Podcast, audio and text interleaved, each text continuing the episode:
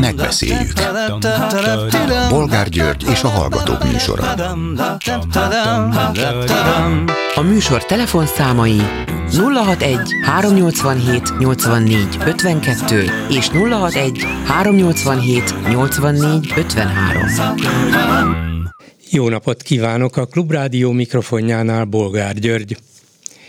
Mai műsorunkban beszéljük meg, hogy a Magyar Nemzet ma megjelent cikkében a gonosz birodalmának nevezik Nakit, nem Oroszországot, hanem az Európai Uniót. A szerző szerint az Európai Unió épp annyira képmutató, farizeus és zsarnoki rendszert épít, mint egykor a szovjetek.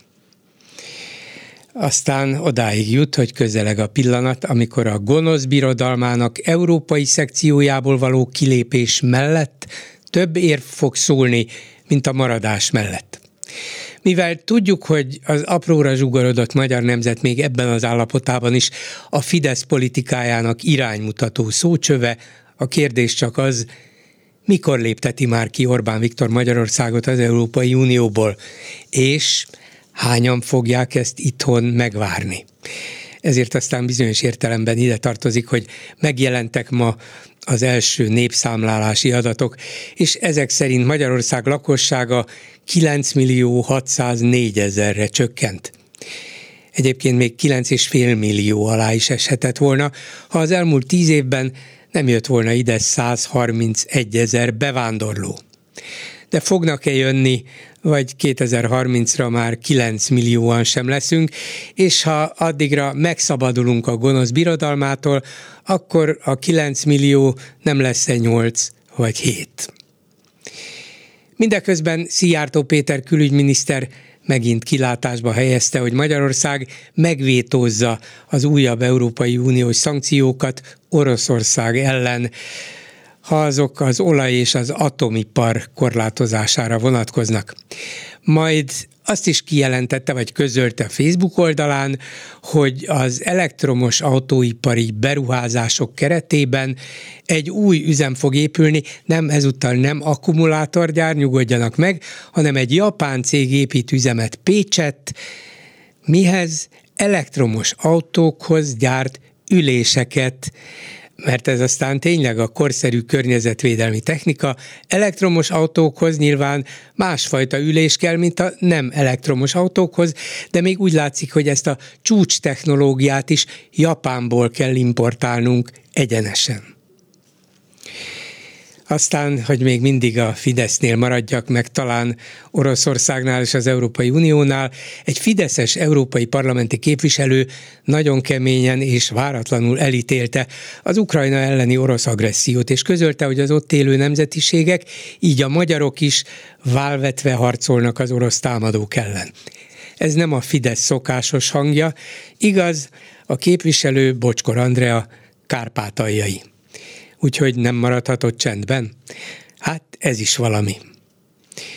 Mit szólnak ezen kívül ahhoz, hogy a pedagógusok demokratikus szakszervezete március közepére újabb sztrájkot szervez? Nagyon hősies, de reménytelen. És mit gondolnak végül arról, hogy a Völner Sádl ügyben az egyik gyanúsított név szerint is szóba hozta teljes névvel Rogán Antalt, nem csak Tóninak nevezve őt, az ügyészség azonban ezúttal is süket volt. Lehet, hogy talán éppen ezért kerülnek nyilvánosságra az egyre kínosabb vallomások, valakinek ez nem tetszett, nem tetszik. Telefonszámaink még egyszer 387 84 52 és 387 84 53. Háló, jó napot kívánok! Jó napot kívánok, Bolgár Gábris László vagyok. Hát farsang ide, farsang oda nem tudok szóhoz jutni, az utóbbi napokban megint óriási akciót csinál a Fidesz, Várhelyi Olivértől, Szijjártótól, Orbántól kezdve a cipőre nézésig és a, a képviselők lehülyézésig. Most megint rátesznek egyet a magyar nemzettel, most Bocsán, bocsánatot, kérdezni, bocsánatot hogy... kérek itt a képviselők leüljézésének közben néhány órája tudtam meg, vagy olvastam valahonnét, hogy, vagy valahol, hogy amikor Várhelyi Olivér ezt a bizonyos kijelentését tette a kabinat főnökének, vagy meg, megkérdezte tőle, hogy hány hülye van még hátra, azt azok után tette, hogy válaszolt egy horvát képviselőnek, egy horvát kereszténydemokrata képviselőnek, aki az Európai Néppárt tagja, tehát még nem is csak, nem is, hogy egy elvetemült komcsi, vagy egy, egy szörnyeteg zöld, vagy egy tudjuk milyen liberális, hanem az Európai Néppárt horvát tagja. Ki is kérte magának, és nagyon is rossz néven vette, hogy ez neki szólt, mert ő volt az, aki az előző Várhelyi Olivernek kellemetlen kérdést föltette.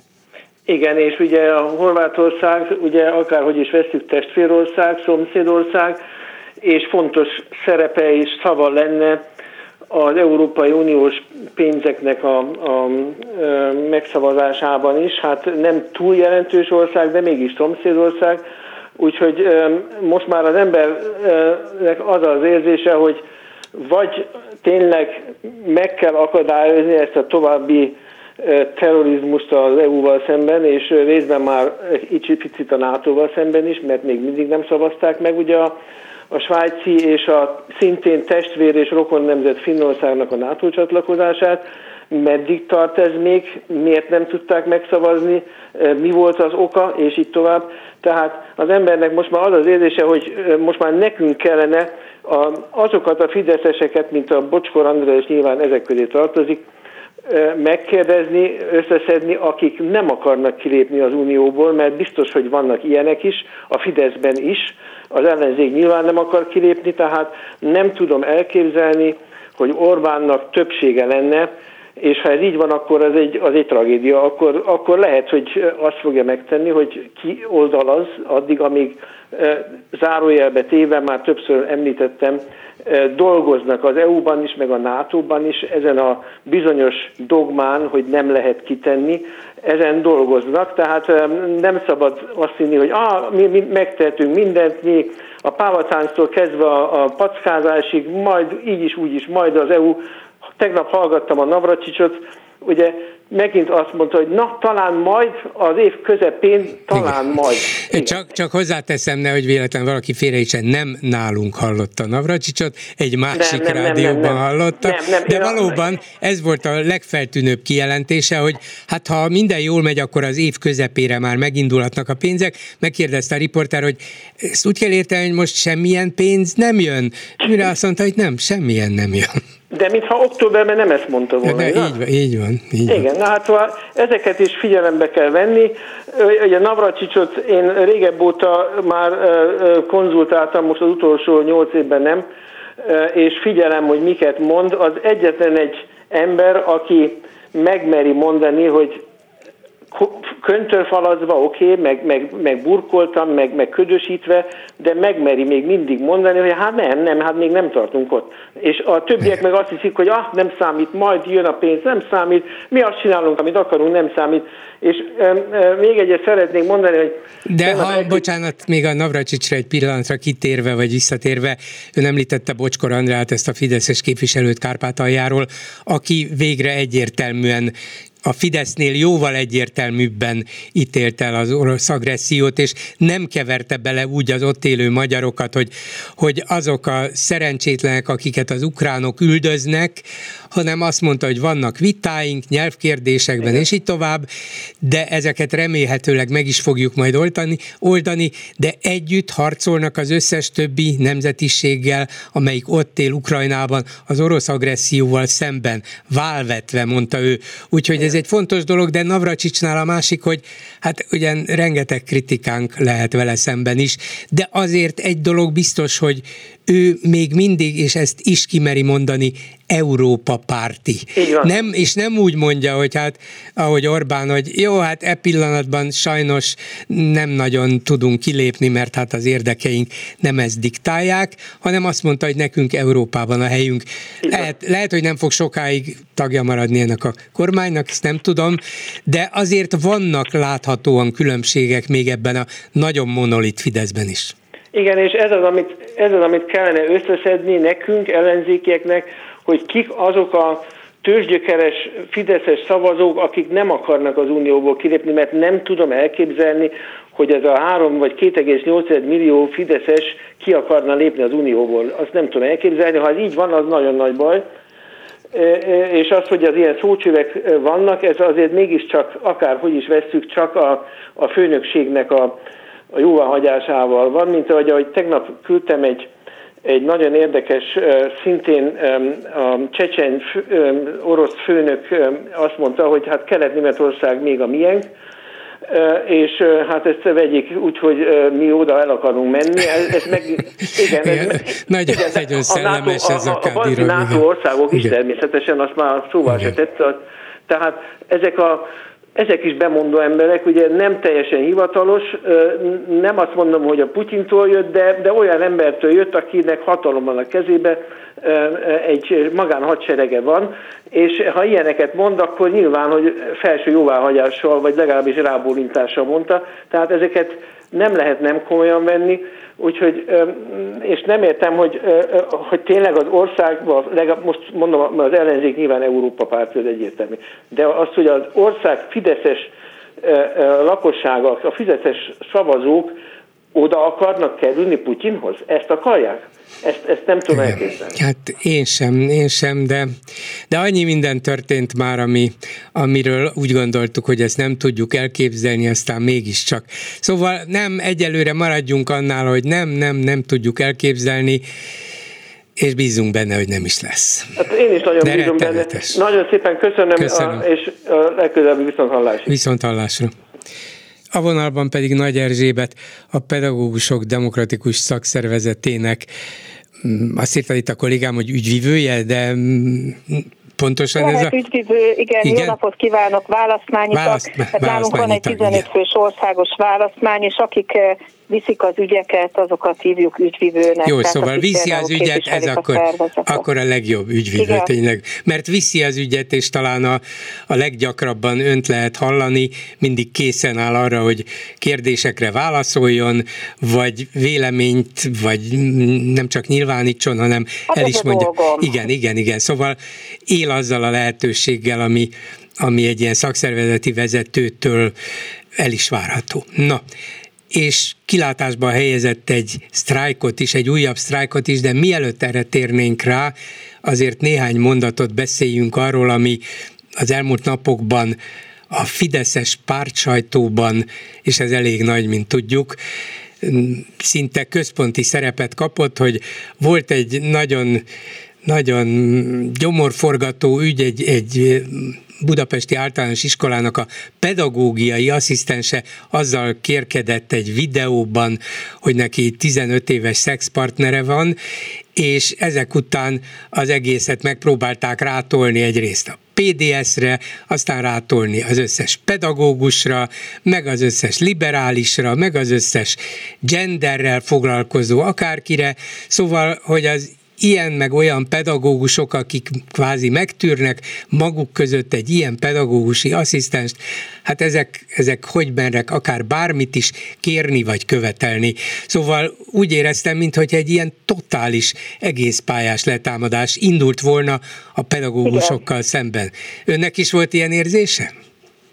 Igen, én egyébként nem vagyok egy kontaóra hajlamos személy, tehát amikor szoktak nekem ilyen különböző összeesküvés elméleteket előadni, én ezt általában távol tartom magamtól, és próbálom így az okemberetvája alapján közelíteni a dolgokat, tehát ami a legkézenfekvőbb, és most sem gondolom, hogy ez az ember okvetlenül egy ilyen fel, felbérelt ügynök vagy valami lenne, de hogy felhasználják az ő esetét, és ezt az egészen furcsa hát viselt dolgait, ami most itt sorra kiderül, vagy nem tudjuk, hogy kiderül de minden esetre felszínre kerül, és azzal megpróbálják a PDS-t és konkrétan a személyemet is lejáratni, hát ez napnál világosabb, és hát persze e, nyilván itt bekerül még a képbe a TASZ, a Helsinki Bizottság, akiket egyébként, hát nevezzük nevén, hát Bite Zsolt emlegetett, ezekben a videóiban. Én is láttam ezt a két videót a TikTokon, illetve az Instagramon. Ráadásul teljesen alaptalanul és hazug módon, úgyhogy emlegette, emlegette. alaptalanul igen. és hazug módon,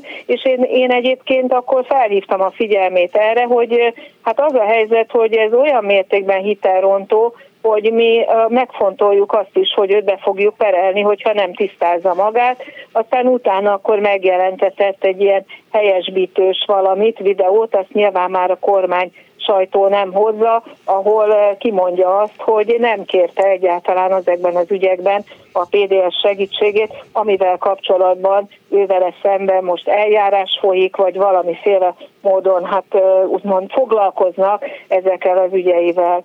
Hozzánk egyébként Bite Zsolt valóban fordult, én megkérdeztem az irodánkat, hogy, mert ők regisztrálják egyébként, hogy kik fordulnak hozzánk jogsegészszolgálatét, ő már évekkel ezelőtt is fordult hozzánk, de ezek munkajogi kérdések voltak, nem ezekkel az ügyeivel kapcsolatosak. Uh-huh. Egyébként ilyenkor nagyon gyakran adják az én telefonszámomat, mert hiszen én tudok olyan alapvető dolgokban munkajogi tanácsokat adni, amelyek nem okvetlenül rögtön közvetlenül bíróságot, illetve pereskedést igényelnek, hogyha olyasmi van, akkor pedig a jogászainkat adják, de ez nálunk megállapodás, hogy olyan jellegű kérdésekben nem foglalunk állást, távolról, kívülről nem képviselünk, amelyek nyilvánvalóan rendőrségi nyomozást igényelnek, amelyek büntetőjogi kategóriába tartoznak. Mert ha valaki érzi... szexuális, bocsánat, csak Igen. annyit, hogy egy, egy mondat, hogy a szexuális kapcsolatot létesít, főleg tanulóval, főleg kiskorúval, ott nyilván az egy büntetőjogi ügy, ezt meg kell vizsgálni, hogy egy kényszerítés történt, és egyáltalán a hivatali helyzetével visszaélve eh, hogyan járt el, és hát azóta pedig mindenféle olyan dolgok pattogtak itt a felszínre, ami, amivel bennünket kapcsolatba hoztak, amiről nekünk halványilag fogalmunk nem volt.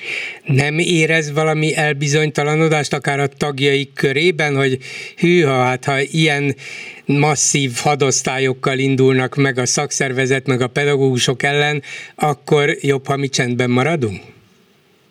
Nem, én nem ezt érzem, hanem visszaszoktak a kollégák kérdezni, hogy a PDS tényleg ilyen embereket véd, tehát, hogy mi, mi, mi is nekünk ebben az álláspontunk. Tehát én igazából azt érzem, hogy ilyen módon próbálnak bennünket lejáratni, és bizonytalanítanak el kollégákat, hogy akkor a PDS jogsegélyszolgálata voltak éppen. Na éppen ezért kérdezem, hogy a kollégák elbizonytalanodnak-e, nem adnak-e hittelt az, ezeknek a mindenhol hallható, ja, olvasható támadásoknak, igen, hogy hát hogyne. lehet, hogy a, a mi szakszervezetünk ilyenben részt vett, és valamilyen módon akár bűnrészes is lehet egy ilyen szörnyű, hát nem, nem mondom, hogy bűncselekmény, azt nem tudjuk, de mindenképpen egy, egy felháborító és, és gyerek ellenes akármi kirohanás Igazából vagy dicsekvés. nem a nem részéről kapjuk ezeket a uh-huh. kérdéseket, hanem, hanem tulajdonképpen olyan, olyan személyek, akik figyelik az oldalunkat, vagy nyomon követik a tevékenységünket, most felbukkanak és irogatnak levelet, de nem csak okvetlenül kérdeznek, hanem már itt ki is jelentgetnek dolgokat, hogy mi hova menjünk, és akkor most nem akarom mondani, hogy hova, és egyebek, meg ilyen emberek akarják a közoktatás ügyét itt rendben. Na erre megy ki a dolog, ugye? Hatnak ezek, hatnak igen, ezek igen. a dolgok, hogy ne, és ezért is gondoljuk azt, hogy ez, ez egy roppant durva hitelrontás, ami történt, és hát természetesen ezt felkapja nyilván a kormánypárti sajtó, na de hát ez, a, ez az ember, aki szerintem hát szóval nagyon-nagyon nagy bajok lehetnek vele, ha ő tényleg tényleg ezt így csinálta, és nem valamiféle megrendelésből műveli, de hogyha, de hogyha erről is van szó, akkor is olyan összefüggésbe hozni bennünket, amit, aminek nem járnak utána, hogy egyáltalán a PDS foglalkozott ezzel a kérdéssel, egyáltalán tudtunk-e róla, hanem gyakorlatilag kijelentő módban irogatnak róla, hát ez, ez roppant módon hitelrontó véleményem szerint, és itt nem csak a érintett pedagógiai asszisztensről van szó, hanem hát ezekről a sajtóorgánumokról, akik ezeket tényállításként a külvilág felé közlik. Pedig hát, hát meg ez az. engem most már kérdezni, és én elmondom nekik, hogy szó nem volt ilyenről amikor ezek ilyen kérdések felmerülnek, akkor a jogsegélyszolgálatról el szoktuk mondani, minden esetben elmondjuk, hogy nincs erre vonatkozóan semmiféle olyan eljárásunk, amivel tudnánk segíteni, hiszen ezek az ügyek elsősorban is ilyenkor rendőrségi nyomozást igényelnek. Ugye meg kell tudni, hogy az az állítás, ami az illető kollégával szemben elhangzik, felmerül, stb., az egyáltalán valós-e Hát ez nem munkajogi tanácsadásnak a kérdéskörébe tartozik, és az meg végleg hazugság, hogy én ezekről az ügyekről tudtam volna. Hát fogalmam Igen. nem volt. Na, e- ezért is akarom kérdezni, hogy, hogy ilyen értelemben, hogy, ebben, hogy ő, igen, igen. ebben a közhangulatban jó dolog hirdetni egy sztrájkot március közepére? Hát szóval nem, nem, fél attól, nem fél attól, hogy sokan megijednek, sokan úgy látják, hogy na, akár igaz, akár nem, de hát majd akkor hogy fognak bennünket támadni, ha véletlenül nem vesszük föl a munkát? Nem, és hát egyébként a kollégák ilyen szempontból nem jeleztek vissza a problémát. Tehát ezek, akik, ezek, akik nálunk jelentkeztek, hát az egy, egy részük nyilvánvalótról volt, hát ezeket lehet látni azért a profilok alapján, főleg ezek a gyalászkodó jellegűek, és akik pedig érdeklődtek, azok pedig kifejezetten úgy, hogy aggódtak amiatt, hogy látható, hogy itt egy lejárató kampányról van szó. És egy lejárató kampányt már ne engedjünk azért sikerre vinni, és azért letenni úgymond a fegyvert, ami egyébként hát a kezünkben van, konkrétan a munkabeszüntetésnek a lehetőségét, olyan ügyekben, ahol viszont lépni kell azért, mert megpróbál a kormánypárti sajtó hogy bennünket lejáratni. Én úgy gondolom, hogy dehogy is nem, fel kell vennünk ilyenkor mindenféle lehetőséget, és, és harcolni kell annak érdekében, hogy ténylegesen közoktatásban és a szakképzésben is most már végre rend legyen, és a kollégák jöjjenek újból a pályára, tudjanak megélni a fizetésükből, legyen olyan munkaterhelésük, amely mellett még a magánéletre is jut idejük, és egyáltalán szakmai kérdésekkel foglalkozzunk. Mekkora, ne mekkora, már azt, hogy egy ilyen lejáratás igen, eredményes Persze, legyen. persze, ezt értem, de akkor önmagában lát-e ahhoz elég nekibuzdulást, elég elkeseredettséget, elég előre megfontolt szándékot, hogy, hogy ezrek csatlakozzanak egy újabb sztrájkhoz? A szakszervezet csak a lehetőséget tudja megadni a sztrájkhoz. Sztrájkolni nem tudunk a tagok helyett, de a lehetőséget meg tudjuk teremteni hozzá, ez nekünk dolgunk. És a szakképzésben dolgozó tagjaink már nagyon régóta kérték, hogy ezt a lehetőséget számukra is teremtsük meg. Tehát ne csak a szolidaritási sztrájkba tudjanak beleállni, mert hiszen megvan nekik a saját bajuk is. És ezt már egyébként elkezdtük mi tavaly tavasszal, csak éppen a kormány nem volt hajlandó reagálni sem a beadványainkra, egyébként mind a mai napig érdemben nem reagál ezekre a megkeresésekre, tehát szégyen szemre a bíróságnak kellett kijelölnie a kormány részéről a tárgyalópartnert egy kormányrendelet alapján, illetve mondta ki azt, hogy mi a még elégséges szolgáltatás a sztrájk alatt, és ebben a PDS-nek adott igazat. Megjegyzem, a tavalyi figyelmeztető sztrájknál is így volt ez, és ebben a még elégséges szolgáltatásban egyébként tanítás nincs. Tehát a szakképzésben igenis lehet markáns, ha úgy tetszik, iskolabezárós, klasszikus sztrájkot tartani. Itt most majd az a kérdés, hogy a kollégák ebbe nagy tömegbe hajlandóak-e beleállni de nekünk az volt a feladatunk, és ezt teljesítettük is, a nekünk alatt itt most nyilván azokat értem, akik a szakszervezetben aktívak, és akik az országos ügyeket viszik, hogy ennek a lehetőségét teremtsük meg.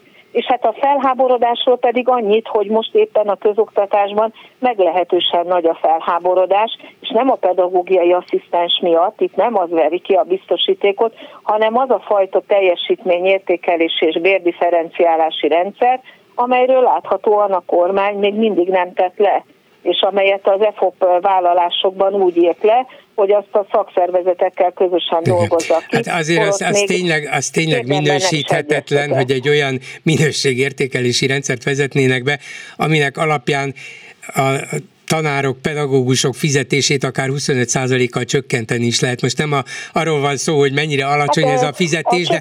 Hát, ott 20-ról beszéltek. Vagy 20-ról. 25%-ánál. Ja, 25%-ánál. De te, az ja, rengeteg, ja, igen, igen. igen. Tehát 20%-os mértékű fizetéscsökkentés, a pedagógusok igen. 25%-ánál, hát ilyen nincs. Igen. A pedagógust fölveszik, alkalmasnak tartják, akkor dolgozik, hogyha valamilyen olyan függelemsértés, fegyelemsértés, alkalmatlan el kell, így van. van. De különben Igen. meg kell, Igen. hogy kapja a fizetését, ami ráadásul Igen. nem is magas. Hogy ezt még csökkenteni is lehessen, hát ez szerintem egész példátlan. Igen, tehát a pedagógus társadalom inkább, inkább emiatt van kiakadva, hogyha szabad ezt a szót használnom, és, és én úgy gondolom, hogy tavaszra azért meglehetősen nagy lesz már az elégedetlenség, főleg, hogy egyre többekhez eljut ennek a híre. Egyébként, hogy eljusson a híre, azt is próbálta a kormány akadályozni azzal, hogy úgy kaptuk meg először ezt a tervezetet, hogy ez még nem sajtónyilvános. Aztán utána még az az, az ígéret is volt, hogy válaszolnak írásban a kérdéseinkre, ez még mindig nem történt meg, aztán pedig több héttel azután, hogy a szájtárgyalások megvoltak, és megkaptuk a, a szájtárgyalásnak a, a tartalmát, vagy az ott elhangzottakat nem igazán lefedő jegyzőkönyvet vagy emlékeztetőt, amellé megkaptuk annak a prezentációnak a PDF-es anyagát is, amelyet Kisfaludi László elő akart adni a szájtárgyaláson, csak hát mi mondtuk, hogy ugye nem ez a szájkövetelés lényege, ez a vetítgetés, amit a teljesítményértékelésről tartana. Na de ehhez nem írták hozzá, hogy ők e, ettől elállnának, hanem ezt így megküldték, ahogyan az van, és annak a végén szerepel egy ütemezés is arról, hogy már ebben a hónapban elkezdenék ennek a, a teljesítményértékelésnek egy ilyen gyakorlati kipróbálását, egy ilyen pilotot, tehát hogy több intézmény bevonásával megkezdenék ezt az értékelést, és júliusra véglegesítenék a rendszert. Nem írtak róla egy sort sem, hogy ezt visszavonták volna. Most azt hallottam, de ezt is sajtó munkatársaktól, hogy, hogy a belügyminisztérium azt nyilatkozta, hogy nem kezdték meg ezt a pilotot. Na de hát a tárgyaló partnerekkel ilyeneket miért nem közölnek? Hát lehet, hogy valaki javasolta válaszul, hogy a kormánynál is vezessék be, aki rosszul dolgozik, 20%-os fizetéscsökkentés, és akkor gondolták, hogy mégse vezetjük be. Hát, ha még ránk is érvényes lesz. Jó, hát szóval akkor március közepére uh, sztrájkot terveznek. A szakképzésben határozatlan a szakképzés, idejű, igen. de a közoktatásban is várható, csak erről még azért nem beszélhetek, mert mi ezt közösen a másik pedagógus szakszervezettel együtt fogjuk bejelenteni, nekik hétfőn lesz országos választmányi ülésük. Úgyhogy ezt mindenképpen meg kell várnunk. Köszönöm szépen Nagy Erzsébetnek, a Pedagógusok Demokratikus Szakszervezete ügyvivőjének. Viszont hallásra! Köszönöm szépen, viszont hallásra! Háló, jó napot kívánok! Jó napot kívánok, Bolgár úr, Lövei Sándor vagyok. Parancsoljon! Hát én a e, Fiala János ügyéhez szeretnék hozzászólni, pár gondolatot. Végtelenül szomorú vagyok miatt a tegnapi esemény miatt, ami történt, és hát teljesen lebénított. Uh, engem uh, többször keresett egyébként, hogy készítene velem egy hosszabb beszélgetést, de én még az eset előtt megszakítottam vele minden kapcsolatot, mert olyan jeleket láttam arra, hogy ez jobb, ha ezt megteszem, amit most nem akarok itt elmondani, de nagyon sok ura gondolatot ébresztett ez a tegnapi esetben, nem ami egyébként már csak a jéghely csúcsa. Mm, arra gondoltam, hogy egyrészt ő ezt azért csinálta, hogy hát másnap írjanak róla az újságok, meg az internetes oldalak, ez volt az egyik oka. A másik az, hogy milyen mélyen lehet valaki, aki ilyet csinál, vagy milyen hitel lehet, vagy miben hihet egyáltalán egy ilyen ember. De most ez az egyik oldala persze, a másik pedig az, hogy sajnos a média úgy működik, hogy ahhoz, hogy nekem, hogy rólam bebizonyosodjon, hogy én jó vagyok a saját szakmámban, ahhoz először élő adásban le kell rágni a lábújamat. Igen, én, én még azt is, azt is el tudom képzelni, bár nem foglalkoztam ezzel, meg nem is, nem is ismerem közelről most Fiala helyzetét, de még az is lehet, hogy, hogy annyira foglalkoztatja, ugye a szülei haláláról van szó végeredményben, hogy foglalkoztatja ez a téma, hogy, hogy így próbálta valamilyen módon nyilvánossá manifesté tenni, és egy, egy egész szokatlan módját találta meg ennek, a, ennek hogy ezt kifejezhesse, vagy a félelmeinek adjon valamiféle furcsa kifejezési lehetőséget, szóval sok minden eszembe jutott, persze a legmagától értetődőbb az, hogy igen, hát ha ezt a nyilvánosság elé, elé tárja egy YouTube csatornán, akkor, akkor nyilván ezt a nyilvánosságot akarja megszerezni, hozzájuk akar szólni, azt szeretné, hogyha minél többen beszélnének róla, írnának róla, de az is lehet, hogy egyéb probléma van a háttérben, és ez csak a jéghegy csúcsa, vagy a felszín, amit látunk. Igen, de nem gondolom, hogy ezt nyilvánosság előtt kell. Tehát nem, nem, nem, hát persze.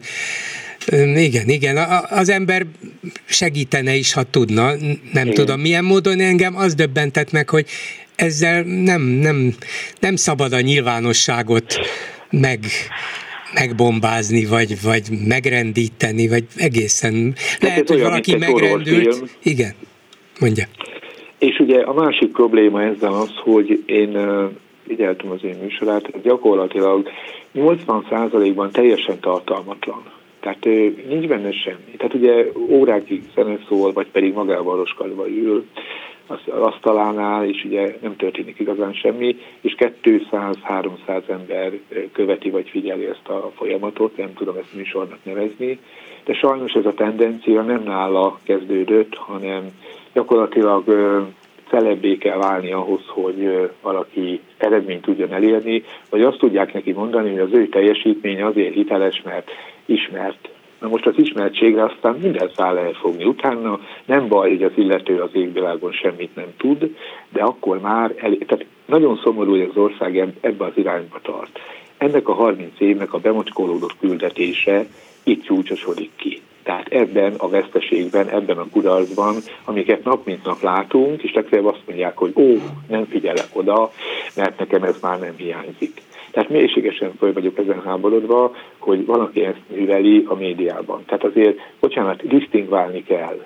Tehát ha én, én a nyilvánosság előtt elé állok, és engem látnak, nekem disztingválni kell és nem horrorfilmbe élő jelenteket produkálnom, amiről aztán később senki nem tudja, hogy hogyan értelmezze.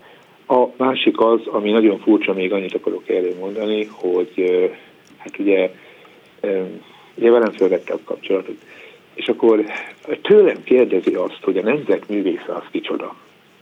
Tehát, hogy ki az a Péreli Zsuzsa? Hát szégyellem magamat, szégyen gyalázat. Tehát, hogy én tőlem kérdezi, én magyarázzam el neki, hogy a Kossuth nemzetművésze kicsoda, akivel a négy könyvemet csináltam. És akkor azt kell, hogy igen, most már tudom, Tolcsvai László felesége. Hát mondom, ez nem tettetesen sok információ, tényleg nagyon műveltnek tetszik lenni az úrnak, rettenetesen műveltnek, meg is vagyok lepődve ezen a nagy műveltsége. Szóval, hogy, hogy ide jutottunk, és akkor azt mondja nekem, jó, hát akkor hát lesz egy órás beszélgetés, és akkor ott van még az a másik, aki nem tudom én mit csinált, ezt mutogatta magát az utcán, és akkor hát az a főműsor. Szóval, hogy ebben részt venni, ebben részt venni épelmény embereknek szigorúan tilos. Tehát ez egy felháborító dolog, hogy a kultúrát, tehát teljesen mindegy, az oktatásról ugye van szó hónapok óta.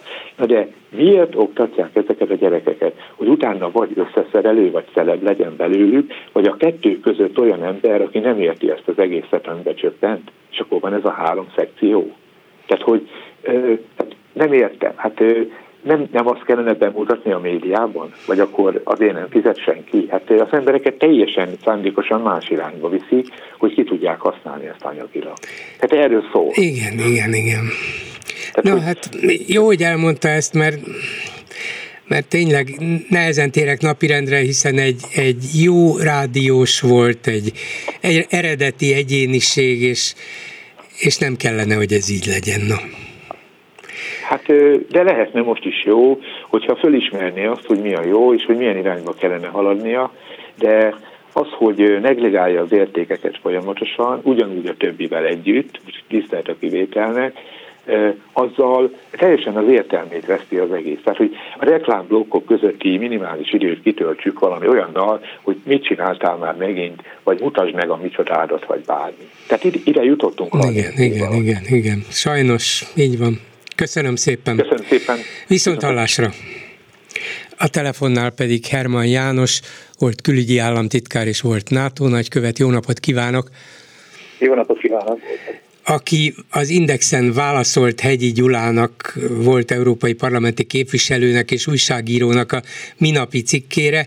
Én magam is szoktam az elmúlt hónapokban vitatkozni itt a műsorban Hegyi Gyulával, aki, aki kiváló újságíró, de hát amióta az oroszok megtámadták Ukrajnát, mondjuk így erősen eltér a véleményünk a dolog megítélésében. Most azonban ön nem egy újságíró szintjén és nem az újságíró tudásával válaszolt neki, hanem annak a diplomatának az ismereteivel, tapasztalataival, konkrét tudásával, aki meg tudja cáfolni az ő feltételezéseit, aminek a, ezeknek a feltételezéseknek a lényege pedig az, hogy hát az Európai Unió meg a NATO és az Egyesült Államok követte el itt a nagy és sorsdöntő hibát, mert nem akart eléggé együttműködni szegény oroszokkal, és aztán nem lehet csodálkozni, hogy végén ők annyira megijedtek, és annyira féltek a nyugati nyomulástól, hogy ebben a félelmükben megtámadták Ukrajnát. Körülbelül ez van nem csak hegyi fejében is, nála azért finomabban és sokkal magasabb színvonalon, de, de millió más ember fejében ez terjed, vagy ezt terjesztik. No, szóval akkor ön előállt egy sor olyan konkrétummal, hogy mi az, amit a nyugat, a NATO, az Európai Unió megtett azért, hogy Oroszországgal a lehető legjobb viszonyt alakítsa ki. Kérem, hogy mondja el ezeket nekünk. Engedje meg, hogy azzal, azzal kezdjem, hogy én is nagyra becsülöm egy Gyulát, és hát én is látom, hogy az utóbbi időben a gondolkodása formálódik, vagy megváltozott. És én az, azt nem vitatom, hogy, hogy, hogy lehet úgy érvelni, hogy a nyugat is követett el hibát az utóbbi évtizedekben az Oroszországgal fenntartott kapcsolatokban. Azonban mélységesen igazságtalan azt mondani, hogy a nyugat is felelős, sőt, ahogy kiérzem egyik-másik megnyilvánulásból, legalább annyira, vagy talán még jobban is felelős a háború kitörésért, mint maga Oroszország. És ezt azért érzem így, mert ezekben az évtizedekben tevékeny részese voltam a kapcsolatoknak a NATO és az Európai Unió, illetve Oroszország között. És nagyon jól emlékszem arra, hogy mi mondjuk úgy brüsszeli bürokraták, vagy tagállami diplomaták, mennyit szenvedtünk azzal, hogy hogyan lehet az oroszokat közelebb hozni hozzánk, hogyan lehet az oroszokat bekapcsolni azokba az együttműködési keretekbe, amelyek lassan kialakultak 1990 eh, után. És ez nem volt soha könnyű, de ahogy teltek az évek, úgy vált egyre nehezebb. Hogy miért? Azt meg kell majd nekünk is érteni. Nyilvánvalóan elsősorban azért, mert Oroszország megerősödött, és képesnek érezte magát arra, hogy változtasson azon a világrenden, amely 1990 után kialakult. És mivel ez volt a hosszú távú cél, illúziónak bizonyult az, hogy Oroszországot bekapcsoljuk a, azokba az együttműködési keretekbe, amelyekbe más volt szovjet államokat sikerült bekapcsolni. És igen, hát nekem a, a, az életemben van egy sor konkrét példa, ugye a cikkben is előjött az, az északi sarki együttműködés, amely biztos fontos lesz. E, Oroszország féltékenyen őrzi a pozícióját az északi sarkvidéken, és egyértelművé tette számunkra, hogy bennünket, nem, bennünket alatt most az Európai Unió értem, nem fog közelengedni ehhez az együttműködéshez. Még akkor sem, hogyha egyébként az Európai Unió nagyon komoly összegeket tudna áldozni az északi sarki kutatásokra, és, és egyébként most is fordít erre a célra komoly pénzeket. De ott az, ott az oroszok dominánsak, és ezt a dominanciájukat nem akarják semmilyen módon csorbítani, még akkor sem, hogyha az Európai Unió nyilvánvaló különböző együttműködési lehetőségeket kínál föl. Igen, igen. Én azt érzem, hogy, hogy az emberek hajlamosak elfelejteni, elfelejtkezni arról, hogy, hogy a, a NATO és az Európai Unió, illetve Oroszország közötti együttműködés nem csak azt jelenti, hogy mi az oroszokat beengedjük mondjuk a NATO-ba és az Európai Unióba. Egyébként voltak időszakok, amikor ez is napirendre kerül. A másik oldal azt is jelenti, hogy ők is beengednek bennünket azokba az együttműködési keretekbe, amelyeket ők vezet. Hát én azt gondolom, hogy ha egy jó együttműködésről van szó, hát ez a minimum. Hát ugye kölcsönös bizalom, kölcsönös együttműködés, ez nem lehet csak egy oldalú, ahhoz két ember kell, vagy két ország kell, vagy két ország csoport. Igen. Tudja, a bolgárul nagyon gyakran elfeledkeznek arról, mert hát most ebben a nagy zajban itt érdekelnek már ezek a dolgok, hogy, hogy azért az első bővítés a katonai blokkoknak az 1992-ben történt, amikor Oroszország megállat, megalakított és kiszélesítette a kollektív biztonsági együttműködés szervezetét.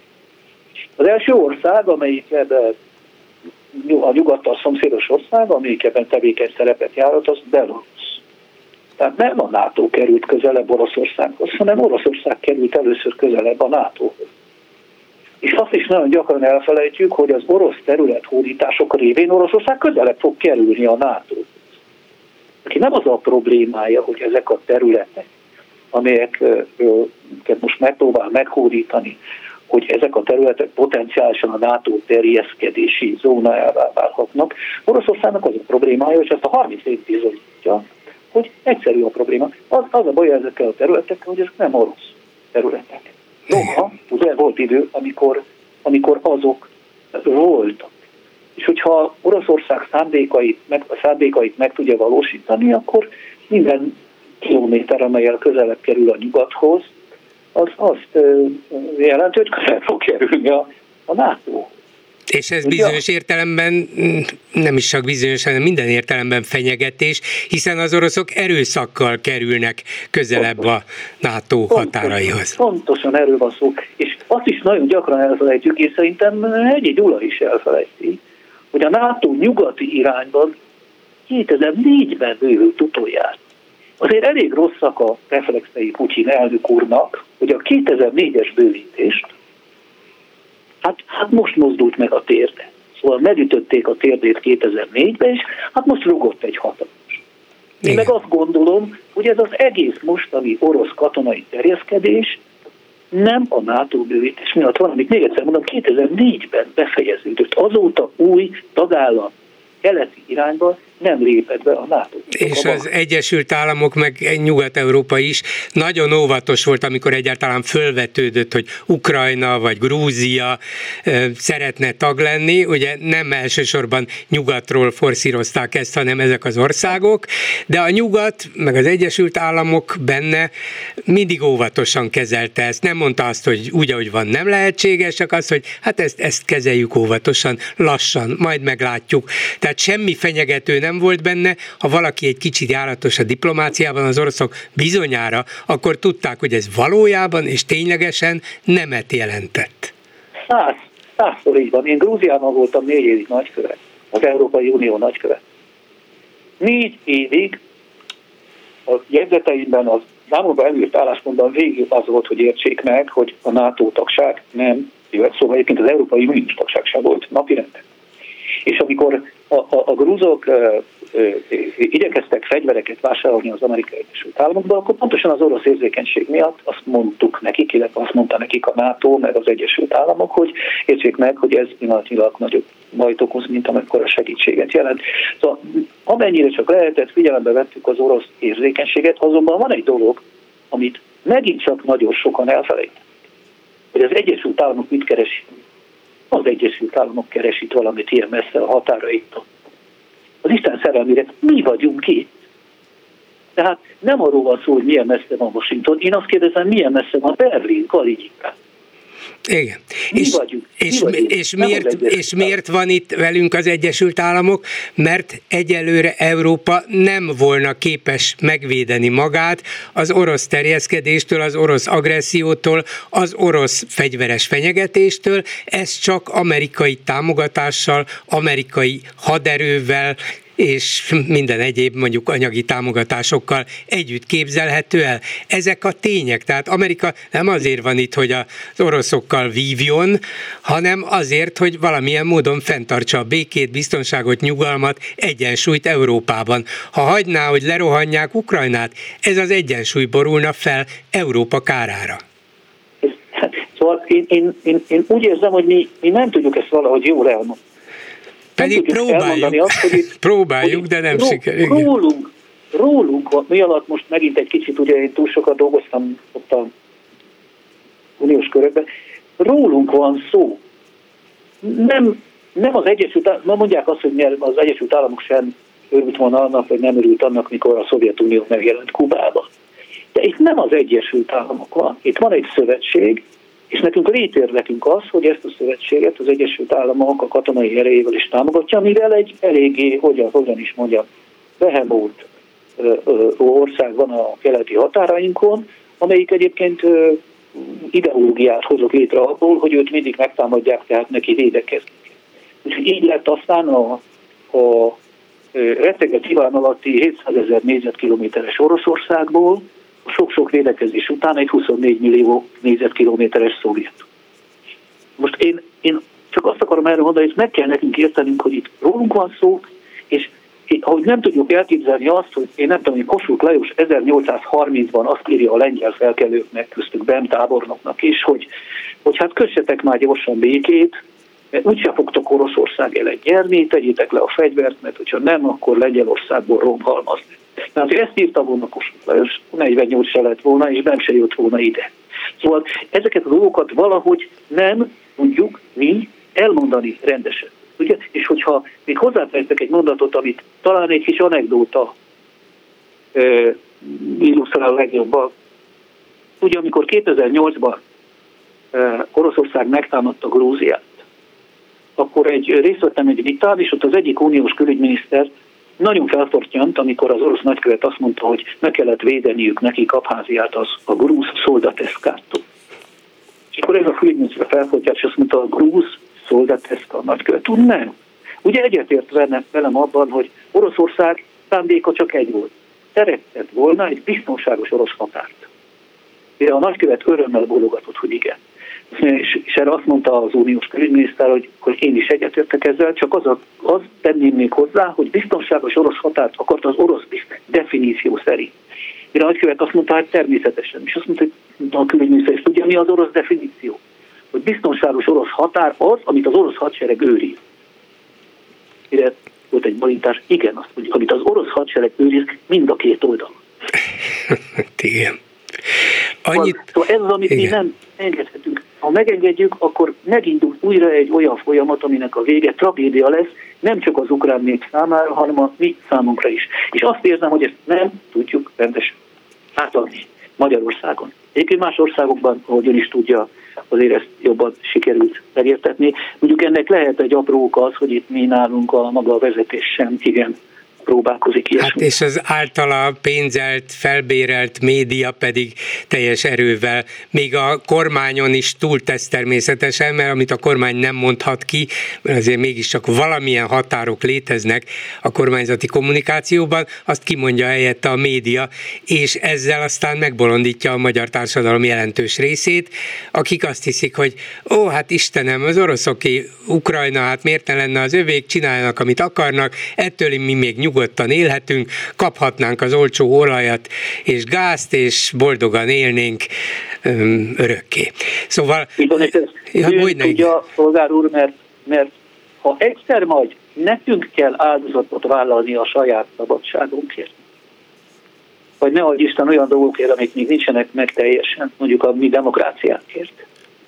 Vagy, a, vagy, vagy azért, hogy kiálljunk amellett a értékrend mellett, amelyet állítólag évszázadokon keresztül harcolt, akkor ez a propaganda nagyon sokat le fog vonni abból, hogy mire leszünk képesek.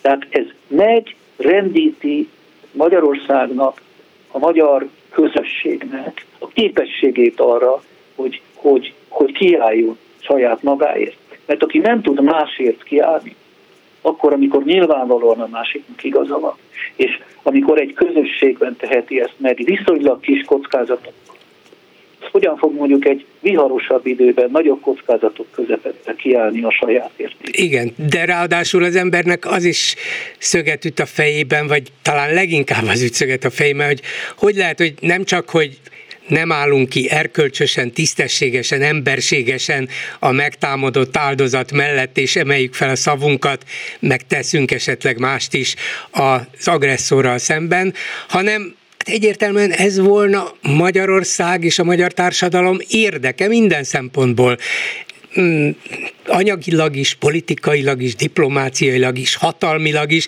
nincs olyan érdek, ami ez ellen szólna, és mégis a magyar kormányzati gyakorlat, mintha ezt akarná folyamatosan cáfolni, pedig a saját érdekeink ellen tesznek. Hát érthetetlen. Igen, igen teljesen egyetértek, Bolgár, és akkor viszont mondjuk ki azt is, hogy vagy a belső probléma, hogy, a, hogy, a, hogy most már nagyon nehéz megfogalmazni, meg, eh, meghatározni azt, hogy, hogy mi is a magyar társadalom érdeke, mert kialakult egy olyasfajta tagoltság, amelynek mentén egyre mélyebb most már egy hasadás, egy akadás alakult ki, és nehéz megmondani, hogy most már azt mi tudjuk, hogy mi az egésznek az érdeke. De vannak jelentős és ha úgy tetszik, meghatározó pozícióban lévő elemei a magyar társadalomnak, amelyek már egy, ha úgy tetszik, a társadalomtól eltérő és nagyon jó körülhatárolható érdeket alakítottak ki, vagy tettek magukévá. És ugye azt kéne nekünk megérteni, hogy annak a rész, a társadalom azon részének az érdeke, ez az igazi kérdés, az hogyan viszonyul ehhez az orosz politikához. Tehát mi hogyan is mondjam, az üzlet. Most itt elme, elment a hangja, nem értettem ezt a, az utolsó félmondatát. Hogy mi benne az üzlet? Ja, mert, igen. Mert annyira nyilvánvaló, hogy, hogy, hogy mi az ország egészének az érdeke. De mégis megjelenik egy elég markáns érdek, amely képes a, az általános, mondjuk úgy érdektől teljesen eltérő út az a homlok egyenes ellenkező politikát bevezet és érvényesíteni. És akkor kell, és hogy élet... legyen valamilyen speciális érdeke, csak azt nem tudjuk, hogy mi az. Igen, de azt tudjuk, hogy ez az érdek eltér Magyarország egészének az érdekét. Köszönöm szépen Herman János volt külügyi államtitkárnak és volt NATO nagykövetnek. Viszont hallásra. Köszönöm. Megbeszéljük. Bolgár György és a Hallgatók műsora. A műsor telefonszámai 061 387 84 52 és 061 387 84 53. Háló, jó estét kívánok! Tiszteltem, Bogár úgy, István vagyok, és mea kulpával szeretném kezdeni, hogy a múltkor legyúribáztam, és meghallgattam, visszahallgattam, és saját magam előtt elégtem. Na de nem ez a lényeg. A nem, lényeg az, nem hogy... veszem rossz néven, úgyhogy... Hát mindegy, nem akartam mit csak nekem annyira unszimpatikus ez a ilyen hideg-hideg tart. Na mindegy.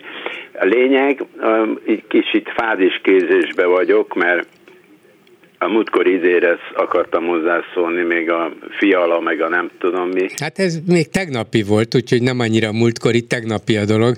Nem vesztette el a Hát a hanvasságát azt igen, de az aktualitását nem, hiszen nem is csak annyira erről a furcsa vagy bizarr dologról van szó, hanem arról, hogy a nyilvánosságunk hogy romlik meg, hogy hogy kerülnek oda ki olyan dolgok, amelyekhez semmi közünk, és mégis ott vannak, és valakik úgy gondolják, hogy tessék, itt van, írj róla, beszélj róla, háborodj fel rajta, és így tovább.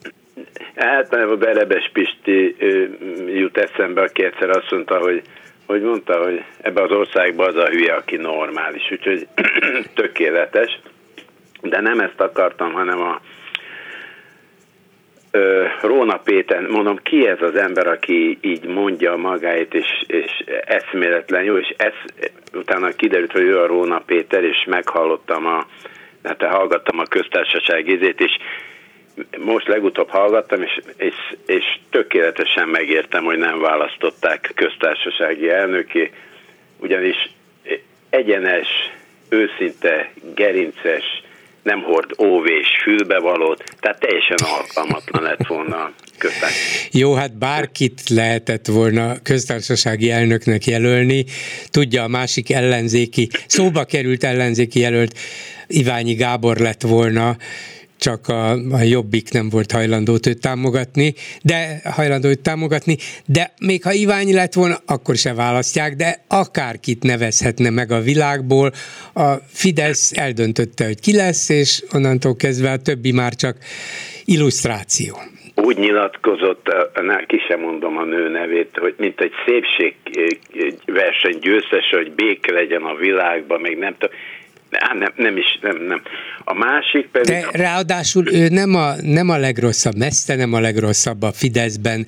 Tájékozott, művelt, sok nyelven beszélő, nem is ha ránéz, nem is antipatikus, nem agresszív, jó, mondjuk egy köztársasági elnöktől nem is várható el, de vannak olyan köztársasági elnökök, például a horvát, vagy az eddigi, a korábbi cseh köztársasági elnök tudott agresszív is lenni, szóval még csak nem is a legrosszabb a Fidesz körökből, de hogy egyértelműen és száz százalékig Orbán Viktor embere, az nem kétséges. Hát elég, ha visz, nem akarok itt reklámot csinálni, mert több millióan nézik, hát a Somogyi András, ha megnézi, miket csinál, ilyen videókat, ez, ez szenzációs, szenzációs. A másik, hallgattam ezt a kis Andreát, ezt a polgármester, aki leváltotta. A nem szocialista tudom, alpolgármester, igen, alpolgár, aki, igen. igen. Hát én nem ismerem ezt a nőt, de a hangjából, meg az egész hozzáállásából annyira unszimpatikus, annyira látszott, hogy ez a semmi más, ez a hatalom, meg a nem tudom, és mikor a Márkiza, meg hogy a, a Márkiza, amikor vesz, tehát veszti, veszített, ott állt egyedül. O, ott hol volt ő, vagy bárki, hol volt mögötte, hogy igen, én vagyok, én is vesztettem, itt vagyok, mögé állok. Na jó, hát nyilván nem a hódmezővásári alpolgármesternek kell feljönnie Budapestre, hogy ott álljon, akkor a pártok vezetőinek kellett volna ezt megtenniük, hát nem tették De meg. senki nem állt mellé. Hát talán karácsony ott volt, talán még valaki ott volt. De, de nem, nem álltak ott, sajnos nem volt ott a hat párt vezetője. És erről a verekedésről, vagy verésről még egy pár szót. Hát tudja, szokták mondani, ez ok és okozat. Hát e, ez, ez hogy a francba létezik, hogy Magyarországon évtizedeken keresztül e várba neofasiszta, nemzetközi neofasiszta gyülekezés van, hogy megemlékeznek, és horog keresztes, hát ez már csak a, a, a az az okozata, ami most történt. Jó, hát e, az se, az se jobb, hogyha ha szélsőséges baloldaliak, vagy baloldali gondolkodásúak tegyük föl, támadnak rá általuk neonácinak gondolt emberekre, de önnek igaza van, az alapprobléma az, hogy ebből lehetett egy, egy nemzetközi neonáci tüntetés sorozatot, vagy megemlékezés sorozatot csinálni, magyarok és külföldiek részvételével.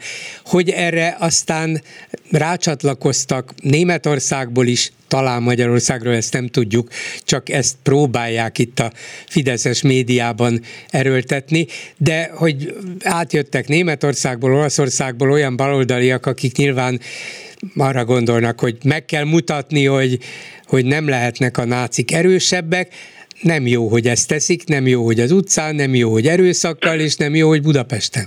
Na, na de nem, nem elgondolkodtató ez az egész, hogy 2023-at érünk, és ilyen, és nem az állam foglalkozik ezzel, nem a, a kormány, nem az, hanem az emberek próbálják, mert látják, hogy e, tudja milyen a, biztos, a közbiztonság? Egy, e, nem akarom minősíteni. Most nemrég hallottam egy olyat, csak egy adalék. Nő egyedül él, beront hozzá egy pacák, megfenyegeti, hogy elveszi, a, megöli, ha nem, nem adja oda az ékszereket, pénzt, meg nem tudom mi. Nő azt mondja, hogy bántson, csak odaadok mindent. Benyújt a szekrénybe, előkapott valamit, és fejbe vágta a manuszt. Összeesett, kívta a rendőrt, mentőség, mentőt, rendőrséget, stb. Bírósági tárgyalás, és a nőt marasztalták el, mert amikor a bíró megkérdezte, hát ha hazudott az illető, akkor én is hazudok. Elnézést. A bírónő megkérdezte a, a pacákot, hogy került be a házba, és a következőt mondta, az utcán sétáltam, és segélykiáltásokat hallottam, hogy segítsen valaki, én berohantam, és a nő fejbe vett valamibe. Jézusom, nem tudom, hogy igaz lehet-e a történet, de szörnyű, szörnyűen hangzik. Ennyi, hát mi a legutóbbi, ez... a, bocsánat, a legutóbbi, az a rendőrgyilkos, hát azzal kezdte, hogy kalapács ütötte a, az egyik idős hölgynek a ajtaját, és mikor megkérdezik, miért ütötte, azt mondta, hogy nyöszörgés. Ugyanez. Uh-huh, nyöszörgést hallottam, és, és megnéztem, hogy kin kell segíteni. Úgyhogy megmondom őszintén, rácsot szeretettem fel, riasztót, távfelügyelet, mindent, nem, nem hülyeskedek. Igen, ez... minél tovább tart ez a, ez a mondjuk nagy sajtó hadjárat, a feltételezett szélső balosok erőszak erőszakos cselekményei ellen, annál inkább gondolkozom azon, hogy itt a rendőrségnek nem lett volna az a dolga, hogy tudva, hogy jönnek ide neonácik is jönnek, szélsőbalosok is külföldről, és talán itthon is vannak ilyen-olyan szimpatizánsaik, hogy nem csak magára a meghirdetett eseményre megy oda, amit egyébként nem engedélyeztek, hogy ne gyűjjenek össze, és ha mégis, akkor távol tartsák őket egymástól, hanem akkor amíg ezek itt vannak, addig figyeljük és kísérjük őket. Ez nem azt jelenti nyilván, hogy minden egyes ember mellett ott sétál egy rendőr, de hát ezek nyilván csoportban érzik magukat erősebbnek, ha elmennek ide, ha elmennek, ugye Heizler András mondta tegnap, hogy amikor kijött a zsinagógából figyelmeztették, hogy ne, ne vegye le a kipát, mert ott szemben a kocsmában egy nagy új náci csoport hangoskodik, ki tudja, mi lehet a következmény, hogyha meglátják, szóval Hát ha ennyire nyilvánvalóak voltak, és nyilván annak is akartak látszani, azért is jönnek, hogy minél nagyobb legyen a felhajtás körülöttük, akkor a rendőrségnek talán, amíg itt vannak, valamilyen módon végig kellett volna őket kísérniük, ha 24 óráig tart, ha 48 óráig, mindegy, talán ezt a következtetést le fogják vonni a legközelebbi alkalomra, mert hogy ez így nem volt elég, az biztos. Tudja, miért kedvelem magát? Mert annyira intelligens, és annyira talpra esett, és annyira normális, és végtelenül naív, jóindulatú a haláláig az marad, hogy e fel, ne, fel nem tételezi azt, hogy azt, azt, nem akarom feltéte, egész... azt nem akarom feltételezni, tudja. Hogy, ja, értem. Hogy hagyják az egészet úgy, hogy ez figyelni, de mikor elsibolta a Flóri és azt a 1 milliárd 8, utána nyomogatta mosolyogva izét a parlamentbe a, a gombokat. Egyszerűen hagyják, hogy bármi, bármi, föl, bármi történhet, addig se azzal foglalkozik a nép, hogy ki mennyit lop, meg nem tudom mi. Ez egy nagy megtévesztés, ami elő magasról tesznek az egészet, nem akarnak soha izét csinálni, demokráciát, meg az nem... Hát azt nem, azt nem akarnak, abban nincsenek kétségeim, azt nem akarnak. A saját uralmukat akarják megdönthetetlenné tenni, ez biztos. De ettől még a rendőrség végezhetné azt a dolgát, ami szerintem még egy nem demokráciában is dolga volna, hogy, véd, hogy a közbiztonságot fenntartsa, és, és ne csak a rendszer, most idézőjelben mondom, ellenségeivel szemben, hanem úgy általában is, mert ez még a diktatúrák rendíthetetlenségének is árt. Úgyhogy talán ilyenkor azt is végig kellene gondolni, hogyha ilyenek történhetnek a magyar utcán, akkor még a diktatúra esetleges támogatói is megrendülnek a hitükben, hogy hát ezt lehet. Na, csak ezt gondoltam. Köszönöm El, szépen. Ugye, Igen. szokták mondani, hallottam egyszer egy nagyon jót, hogy az a kisebbik baj, hogy az ember nyakig ül a szarba, hanem a nagyobbik az, hogy a lögykölik. Köszönöm szépen, viszont hallásra. Jó, vigyázom magára, mert minden jó ember elmúlásával csak szemetebb lesz ez a világ. Így van. Minden jót. Üdvözlök. A vonalban pedig Hatházi Ákos független országgyűlési képviselő. Jó estét kívánok! Jó estét kívánok!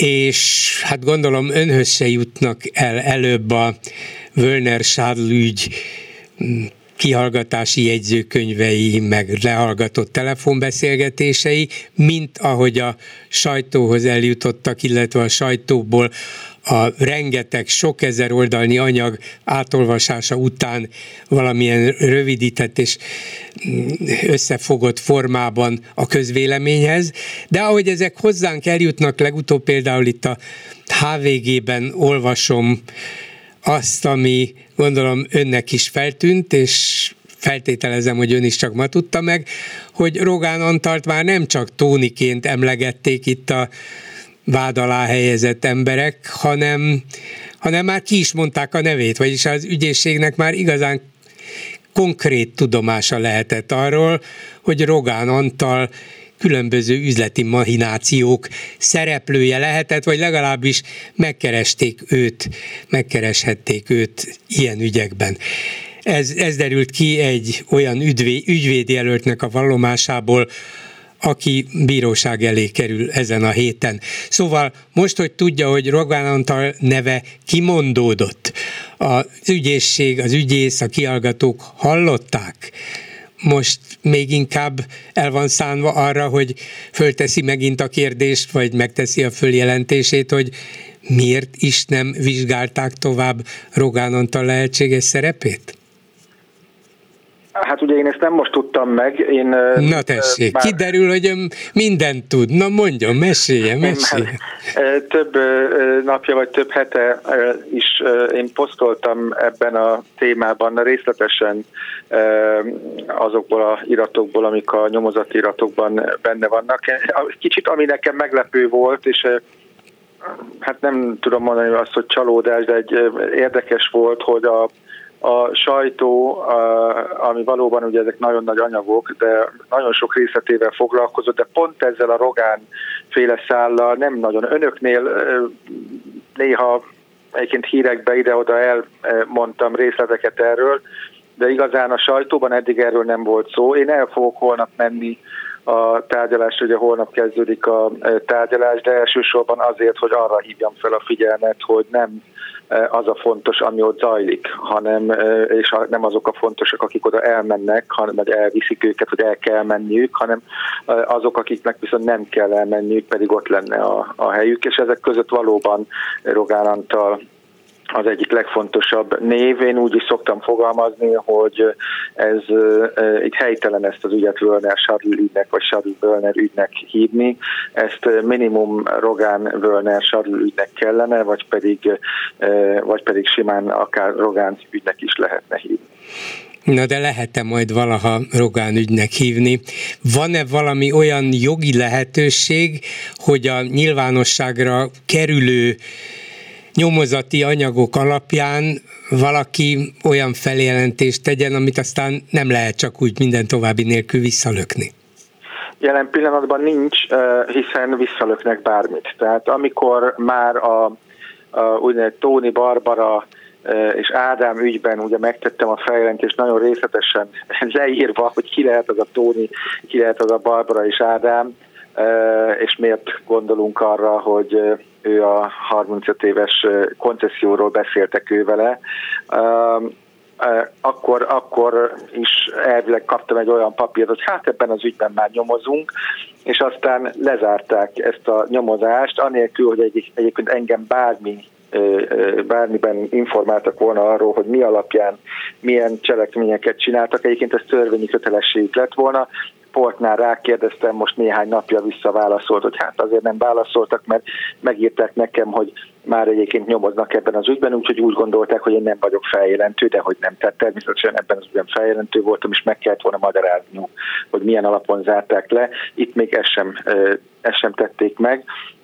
Azt kell mondanom, hogy nyilván az, hogy ennek lesz a jogi következménye, ez attól függ, hogy mikor lesz rendszerváltás, ugye többre van szükség, mint egy kormányváltás, mikor lesz rendszerváltás, hogyha úgymond ez viszonylagos elévülési időn belül, akkor nyilvánvalóan kell, hogy jogi felelőse legyen, egyébként a nyomozók között is, vagy az ügyész között. Tehát az az ügyész, aki ezt aláírta úgy, hogy nem nézték meg ezeket a részleteket, az mindenképpen szerintem ugyanúgy felelős. Ha van időnk, egyébként elmondom, hogy miért nagyon lényeges annak a bizonyos ügyvédjelöltnek a hogy nem? Erre akartam val- külön valomás. kérni, igen, mert ez az, ami legutóbb nyilvánosságra került itt a HVG-ben. Mondja, igen. persze. Igen, tehát ugye itt Rogán háromszor jelenik meg, és hogy három nagy ügyben jelenik meg, és nem csak Tóniként, ahogy ön mondta valóban, nem Rogánként is, miniszterként is megjelenik. Ugye az egyik az a Nagy Ádámnak a hamis diplomája, egyszerűen érthetetlen, hogy hogy, hogy lehet ő egy Vodafone igazgatósági tag. Bizottság igazgatósági tag, igen. És, és, és, és, hogy lehet még a Rogának a kabinetfőnök, amikor lopta a diplomáját, tehát itt van a, a vádiratban is benne van, hogy ő neki elintézte a Sarl több vizsgáját, Uh, ugye itt jelenik meg, megjelenik egy Grécs László nevű vállalkozó valaki, elmondta, hogy a Tólinál, Barbaránál jártak, Ádámnál jártak, és a betegszállítást, ami elég nagy problémás terület, azt szerették volna megszerezni koncesszióban. És a harmadik az talán még fontosabb, ahol ez az ügyvéd jelölt arról beszél, hogy tudomása van arról, hogy Sárgyi Györgyről beszél, hogy tudomása van arról, hogy a Sárgyi és a Rogán a állati tetem feldolgozó az ATEV cégnek a konceszióját, vagy annak a tevékenységének a koncesziójáról tárgyalnak, és hát maga Rogán arról is beszél, hogy Rogán Antal el akarta távolítani ennek a cégnek a vezetőit, a jelenlegi ATEV vezetőit, és hát a miniszter asszonynál, hogy ezt nem nevesítik, de nyilván a Máger Andreáról van szó, próbálta ezt elérni, a miniszter asszony meg nem volt rá hajlandó, de a Rogán megígérte, hogy majd, hogyha váltás lesz, akkor majd hát ő ezt el fogja intézni. Ezek nyilvánvalóan egészen elképesztő törvénytelen dolgok. Ami miatt érdekes, ugye ez a vallomás, hogy ebben a vallomásban ő egy egy bizonyítékról is beszél. Mégpedig arról beszél, hogy ő már korábban tudta, tehát ez az ügyvédjelölt, tudta, hogy ki lesz a úgynevezett szabályozott tevékenységek hatóságának a vezetője. Tehát még mielőtt szó se volt arról, hogy lesz ilyen hatóság, de ő neki már elmondták, mert a Rogán elmondta a Sadlnek, a Sadl meg elmondta a másik vádlottnak, és a, ő meg onnan tudja. Tehát megtudta, hogy ez a bíró Marcel nevű ember lesz a vezetője ennek a hatóságnak, és hogy ő ezt akkor és ez nagyon fontos, hogy ő akkor felírta egy papírra, és ezt a telefonjával lefotózta. Elő, tehát tudva azt, hogy ezzel egy bizonyítékot gyárt, hogy ő előre tudta, hogy ki lesz ennek a hatóságnak a vezetője hallgatók, meg szerintem 99%-a nem tudja, hogy mi ez a hatóság. Egy nagyon nagy hatalmú hatóság, ide tartozik a, a végrehajtók, a felszámolók, a szerencsejáték és még néhány koncesziók is ide tartoznak. És ezt a rogánék előre lezsírozták, hogy ki lesz ennek a vezetője. De ami nagyon fontos, hogy ez az ember ennek a telefonján bizonyíték volt arról, hogy ő tényleg tudhatott ilyen történetet, ezt meg kellett volna nyilván csak nézni, hogy igen, van ott olyan fotó, fotó, mikor készült ez a fotó? É, ez tényleg akkor készült, amikor még nem is tudtunk, hogy lesz ilyen hatóság. Ezzel együtt nem foglalkozott ezzel a e, úgynevezett idézőes magyar bűnöldöző hatóság. Az ön számára világossá válik ezekből az anyagokból? Persze rengeteg dolgot, még annál is többet el tudunk képzelni arról, hogy hogy mennek a dolgok Magyarországon, de azért itt vallomások alapján, meg az érintettek és a vádlottak egymás közötti beszélgetései alapján valami olyan elképesztő kép rajzolódik ki, hogy hát tényleg, mintha bűnbandák egymás között egyezkednének, kiosztanák a feladatot, kit hogyan kell megkenni, megfenyegetni, és így tovább. Szóval valami, tényleg csak valami krimibe illő történetek sora rajzolódik itt ki, legmagasabb szintekig, de hogy hogy működnek, és egyáltalán ez a végrehajtói kamera korábban valószínűleg az emberek többsége azt sem nagyon tudta, mi ez, hogy végrehajtói kamera. Végrehajtókról még csak tudtunk, de miért van ennek olyan fontos szerepe, hogy ki ennek az elnöke, miért számít, hogy kapcsolódik ez nagy országos gazdasági ügyekhez és korrupciókhoz. Szóval miért lehetett szüksége akár egy miniszternek is arra, hogy ezzel a sádllal üzleteljen, és hogy fordítva miért, azt el tudom képzelni. De egy miniszternek miért?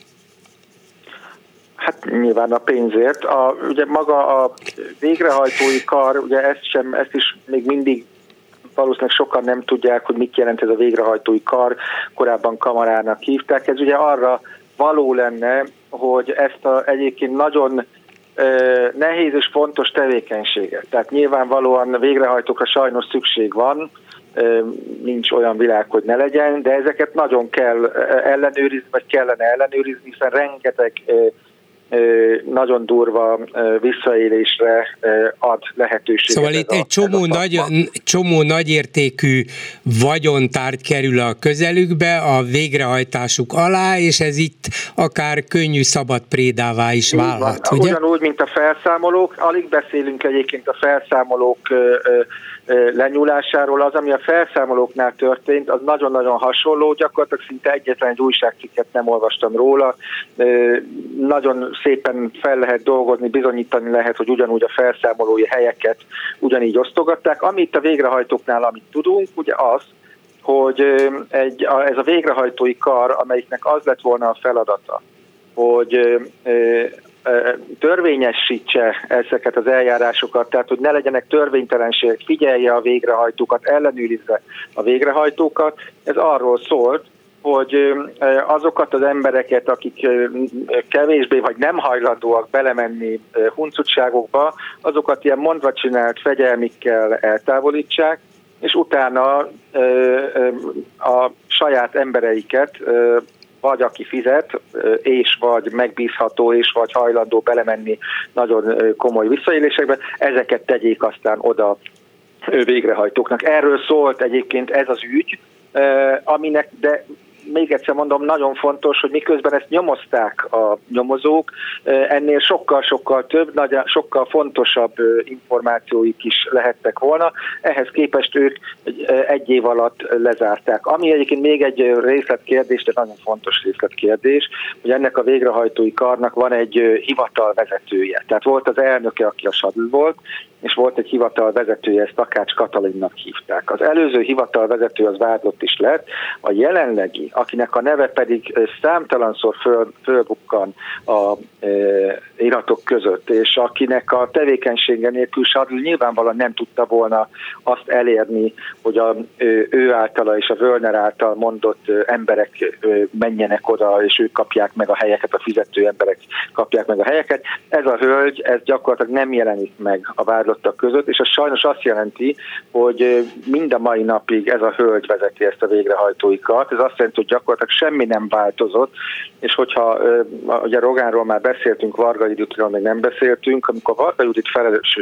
felelősségéről beszélünk akkor az persze egy kérdés, ő azt mondja, hogy nem tudott ezekről a visszaélésekről, a nyomozati iratok szerint tudott, tehát Sádül azt elmondja, hogy ő volt is Varga Juditnál, de fogadjuk el, hogy a Sádül valamiért itt hazudik. A Varga Juditnak a, legalábbis a, az eljárás indulása óta kellett, hogy tudjon arról, hogy mi történt ott, és hogyha tudott róla, akkor viszont ennek a Takács Katalinnak egyszerűen nem szabadna a helyén lenni. Takács Katalinnak a munkáltatója, az pedig a Barga Judit. Jó, hát az, az mivel magyarázható, hogy Sádl György a mai napig is a végrehajtói kar elnöke? Hát azzal magyarázható, hogy a végrehajtói kar hivatalvezetője az a Takács Katalin, az a Takács Katalin, aki végig asszisztált Sadon Györgynek, és a nyomozatiratokban számtalan olyan lehallgatási jegyzőkönyv, ahol ők megbeszélték, hogy hogyan és kit fognak majd kinevezni, és ehhez mit kell csinálni, hogyan fognak Wörnerhez menni. Tehát nagyon sok ilyen adat van, de ehhez képest a hivatalvezető továbbra is Takács Katalin,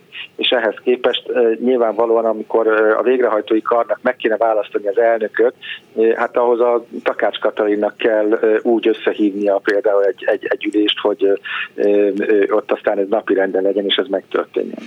Ön látta azt a, azt hiszem az egyik újságírótól azt hallottam, hogy 10.700 oldalnyi anyagot, ami, a nyomozati anyagot, ami most itt részletekben kiszivárog? A, az, az összefoglaló anyag az 1700 oldalas, és igen, ezt, ezt, ezt én láttam. Uh-huh. És van arról valamilyen sejtése, feltételezése, hogy ki adhatta ezt közre, hogy esetleg az ügyek menetével nagyon egyet nem értő, de másképp az egyet nem értését kifejezni nem tudó ügyész, vagy ügyészek, vagy esetleg a védőügyvédek, akiknek ki tudja milyen érdekes származhat abból, hogy a saját védenceik egyébként még rosszabb színben tűnnek föl a nagy nyilvánosság előtt. Ezt a legőszintében mondom, hogy nem tudom, viszont azt tudom, hogy sajnos azt kell mondanom, amit az elején elmondtam, hogy akár az, hogy ennyire sok részletet tudunk meg itt napról napra erről az ügyről, akár még a Rogánnak is érdeke lehet, független attól, hogy nem, egyáltalán nem biztos, hogy ő juttatta el e, a sajtóhoz ezeket a anyagokat. Ugyanis e, amikor ezekről nagyon, kicsit nagyon felháborító dolgokról hallunk, van, amikor az, hogy mit tudom én, valamelyik e, végrehajtónak nem tudom én, medvebőr szőnyege volt a, a, a, a ház előtt, vagy hogy hogyan beszélt a Sarlül, és hogyan káromkodott, hogyan mondta, hogy hogyan fogja pofán verni majd az ügyészt. Ezek nagyon érdekes dolgok. De a lényegről eltereli a figyelmet, és eltereli a figyelmet arról, hogy a nyomozás során a nyomozóknak sokkal-sokkal inkább tovább kellett menni, és vessük össze ezt a nyomozást a például az előbb elhangzott ugye a Farkas Flórián ügye, azt nyolc évig nyomozgatták elvileg. Tehát nyolc évig fektették el, hogy aztán majd a végén szépen ugye lezárhassák. Itt pont az ellenkezője történt, itt nagyon-nagyon gyorsan majdnem rövidebb, mint egy év alatt megvolt a vádirat, nagy valószínűséggel azért, hogy nehogy véletlenül még valamit meg kelljen tudni, hiszen az előbb idéztem ennek a bizonyos ügyvédjelöltnek, a ügyvédnek a, a, a, a nyilatkozatát, abból ugye nagyon-nagyon durva dolgok, dolgokat mondott a Rogánról, bizonyítékról is beszélt, tehát nekem az a de, de ez, ez nem nagyon... lehet Rogán érdeke, hogy ez kiderüljön, mert enélkül az, nem tudtuk a, volna. Az, hogy, az, hogy nagyon sok mindent nagyon sok mindent ö, ö, ö, megtudunk, tehát ő neki ez nagyon fontos egyébként általánosságban is. Tehát a hatalomnak nem az a fontos, hogy ne derüljenek ki dolgok, ne lehessen róla beszélni, hanem legyen egy nagy zaj, amiben majd a fontos dolgok elvesznek tulajdonképpen itt ennél a történetnél most a legfontosabb szálakról, a legfontosabb dolgokról alig-alig beszélünk, tehát nekem igazság szerint érdekes volt, hogy ki is raktam ezeket a dokumentum részleteket gyakorlatilag, hát talán azt hiszem, hogy önökön kívül más a sajtóban erről nem is beszélt. Köszönöm szépen Hatházi Ákos független országgyűlési képviselőnek. Kíváncsi vagyok majd a tárgyalótermű benyomásaira is. Viszont hallásra! Köszönöm szépen, viszont hallásra! Háló, jó napot, jó estét kívánok! Jó estét kívánok, bolgár úr, a nevem a hölgyeknél és a számom is. Én nem hallgatom online, én visszahallgatom mindig a műsort, most, most is ö, úgy kapcsoltak be, mert úgy hívtak vissza uh-huh. előző napokról. Én egy témához szerettem volna a leváltott katonatisztet. Igen. Hát én nem tudom, mert még lehet, hogy már valaki mondta, de nem lehet, hogy beérett a Pegazus. Hát magyarázza el, hogy mi az ön sejtése vagy feltételezése. Hát, bolgár úr, mindenkinek van családja, hogy nagyjából akár utána néztek, hogy ki az, aki, akinek a, esetleg a testvére, a gyereke mit oszt meg, mit lájkol, és azt mondták, hogy te meg, te meg, te meg, te nem kell lesz, meg te sem, meg te sem, mert te te megbízhatatlan vagy, igen, igen értem. Hát de miért nem? Hát ez, Lehetséges. Ez hát annyira hát egyértelmű. Hát mi, mi indok lenne még más? Hát a hadsereg azért nem mondom, hogy, hogy hogy teljesen lehetetlen, de hát mégsem annyira szükséges ahhoz, hogy ez a rendszer hatalmon és birtokon belül maradjon. Az, hogy politikailag mondjuk hol állnak a vezetői, mondjuk a tábornokok, esetleg magánbeszélgetéseikben szídják-e Orbán Viktort, vagy nem, hát ettől még a katonai feladataikat nyilván becsületesen ellátják. Olyan kicsinyes ez a, ez a brigád, aki hatalmon van, aki átnevezett Ferihegyet, aki elküldi az operaházból, mert nem ő nevezte ki, nem az lett. Tehát olyan kicsinyes dolgok vannak, hogy, hogy azt, hogy ez, ez, ez azért ez egy, ez egy komoly dolog, nehogy már, ezt most komolyan mondom, ne legyen naív. Igen, ezt mindig megkapom. Azt kell mondanom, hogy tudatosan vagyok álnaív egy kicsit, nem mindig vagyok naív, hanem gyakran álnaív, csak megpróbálom azért abból a szempontból is hangosan végig gondolni, hogy van-e, volna-e értelme egy ilyen ilyen vezérkari lefejezésnek, és nem csak a vezérkarról van szó, hanem más vezető tisztekről is, hiszen ez azért nagy visszhangot kelt. Aztán ki tudja, hogy a, a honvédség többi vezetőjét esetleg nagyobb engedelmességre fogja elkésztetni, vagy épp ellenkezőleg még inkább bizalmatlanok lesznek a Fideszes kormányjal, vagy a Fideszes garnitúrával szemben. Tehát még kev- hogyha félnek, az egy dolog, adott esetben jól is jöhet a kormánynak, de ha mégiscsak vezető tisztek azt mondják, hogy hát azért ettől a bandától jobb egy pár lépéssel távol tartanom magamat, mert én is így járhatok, akkor nem biztos, hogy jól járnak. Szóval egy-egy embert így ezen az alapon, mondjuk Pegazus alapon el lehet távolítani, és akkor ez még csak nem is, nem is kelt nagy feltűnés. De amikor 110-ről van szó, az azért már az egész állományban elkezdi. Nem lehet 110 ö, Fidesz ellenes, vagy akár a családtagja.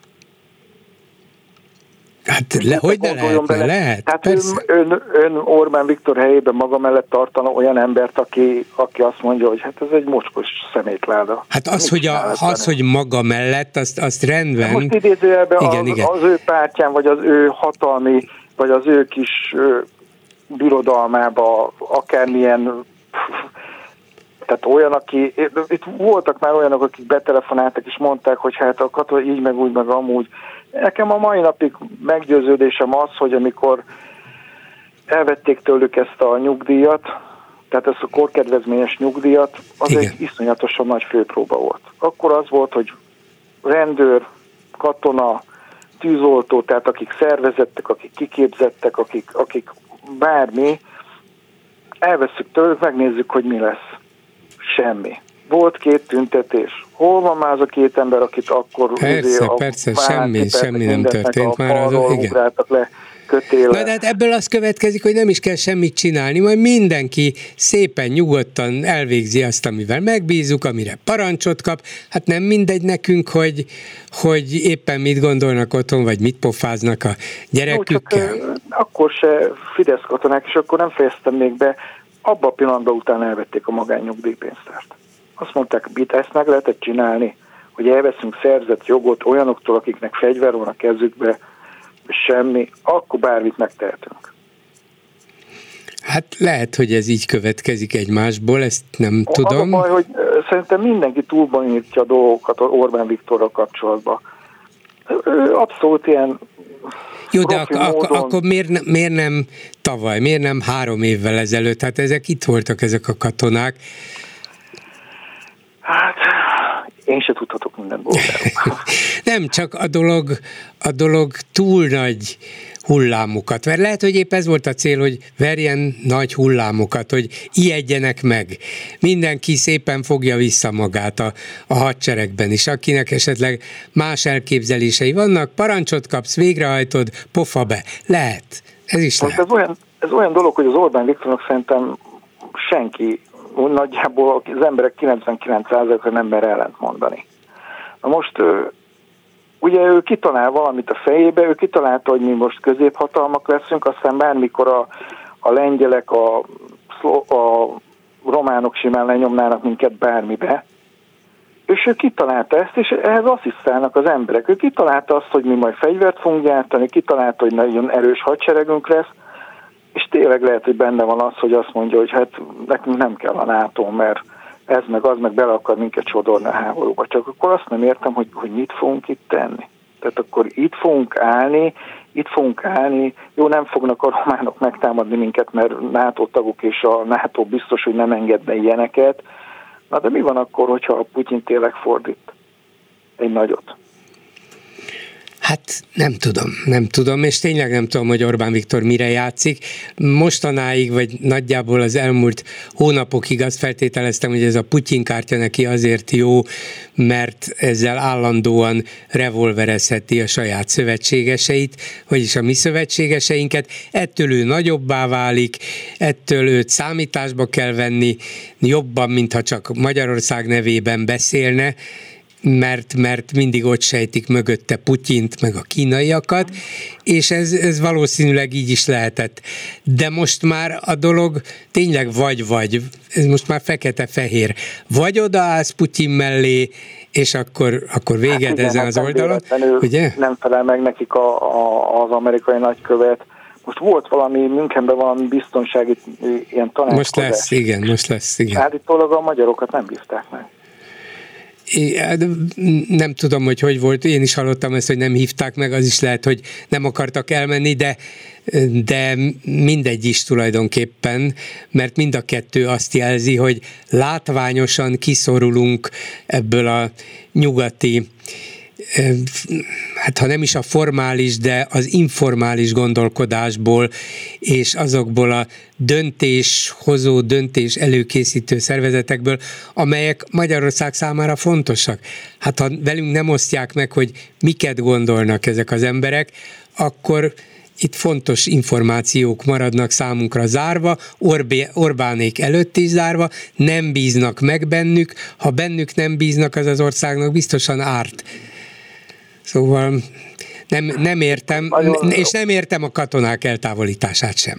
Továbbra hát én még mindig azt mondom, hogy, hogy ettől félnek, és úgy volt vele, hogy nehogy valami pucs legyen, vagy uh-huh. Én komolyan mondom, hogy ő annyira hatalommániás, meg annyira megalomán ember, hogy, hogy túl gondolja a dolgokat, és azt mondja, hogy nem. Hát általában az ilyen emberek azért, bolgár úr, így gondolkodnak, hogy nehogy, nehogy valamelyik mert egyszerűen nem bízott bennük. Hát uh-huh. Szerintem valószínű, hogy mindenki megvan itt figyelve, mindenki, aki olyan pozícióban van, meg pláne, és utána néznek mindenkinek, hát van rá apparátus, van rá pénz, van rá minden. Az biztos. Egyszerűen hihetetlen. Megtehetik, és, és hogyha törvénytelenül teszik meg, akkor annak meg nincs következménye. Nincs követ, itt semminek nincs következménye, bolgáról. Ezt nem tanulta meg még a 12 év alatt. Jaj, de hogy nem megtanultuk Én még ezt mindig azt mondom, a Dittmár Klodónak volt igaza, itt valami nagyon komoly pártfordulás azért van, mert itt nagyon komoly anyag van valakiről.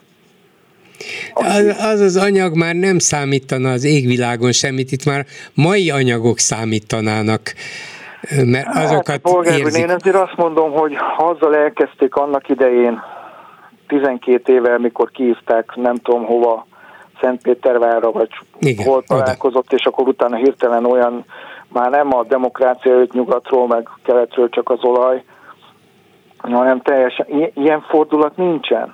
Tehát vannak fordulatok szépen lassan, de ekkora 180 fokot nem lehet fordulni. Egyszer. Lehet, hogy interjút kellene kérnem Orbán Viktortól megint, és megkérdezni hát, tőle, hogy mi, hogy végig mi volt az a fordulat, miniszterelnök úr? Mert nem is kéri, és ezért nem is kap. Aha, igen, igen. Volt, voltak évek, amikor minden héten kértem, csak hát most már ott tartok, hogy az államtitkárok meg az országgyűlési képviselők se válaszolnak, nem hogy a miniszterelnök. Polgár úr, kiiktatták azt, hogy kérdezni lehessen őket, szembesíteni persze, bármivel. Hiába nem felejt az, int- vagy az internet nem felejt, de nem lehet őket szembesíteni semmivel. Valamelyik nap is az volt ugye a téma, hogy az Áder János a szürke víz, meg Debrecent megnyugtatja. Van egy 93-as idézet, most nem tudom fejből elmondani, ahol a parlamentben, mint Fidesz frakcióvezető felállt, és azt mondta, hogy nem akarunk nekik szavazati jogot adni, mert nem itt élnek, nem itt fizetnek, stb. stb., meg nem lehetne ellenőrizni, meg stb. stb., és ezt a, kül, a külön állampolgárokra mondta.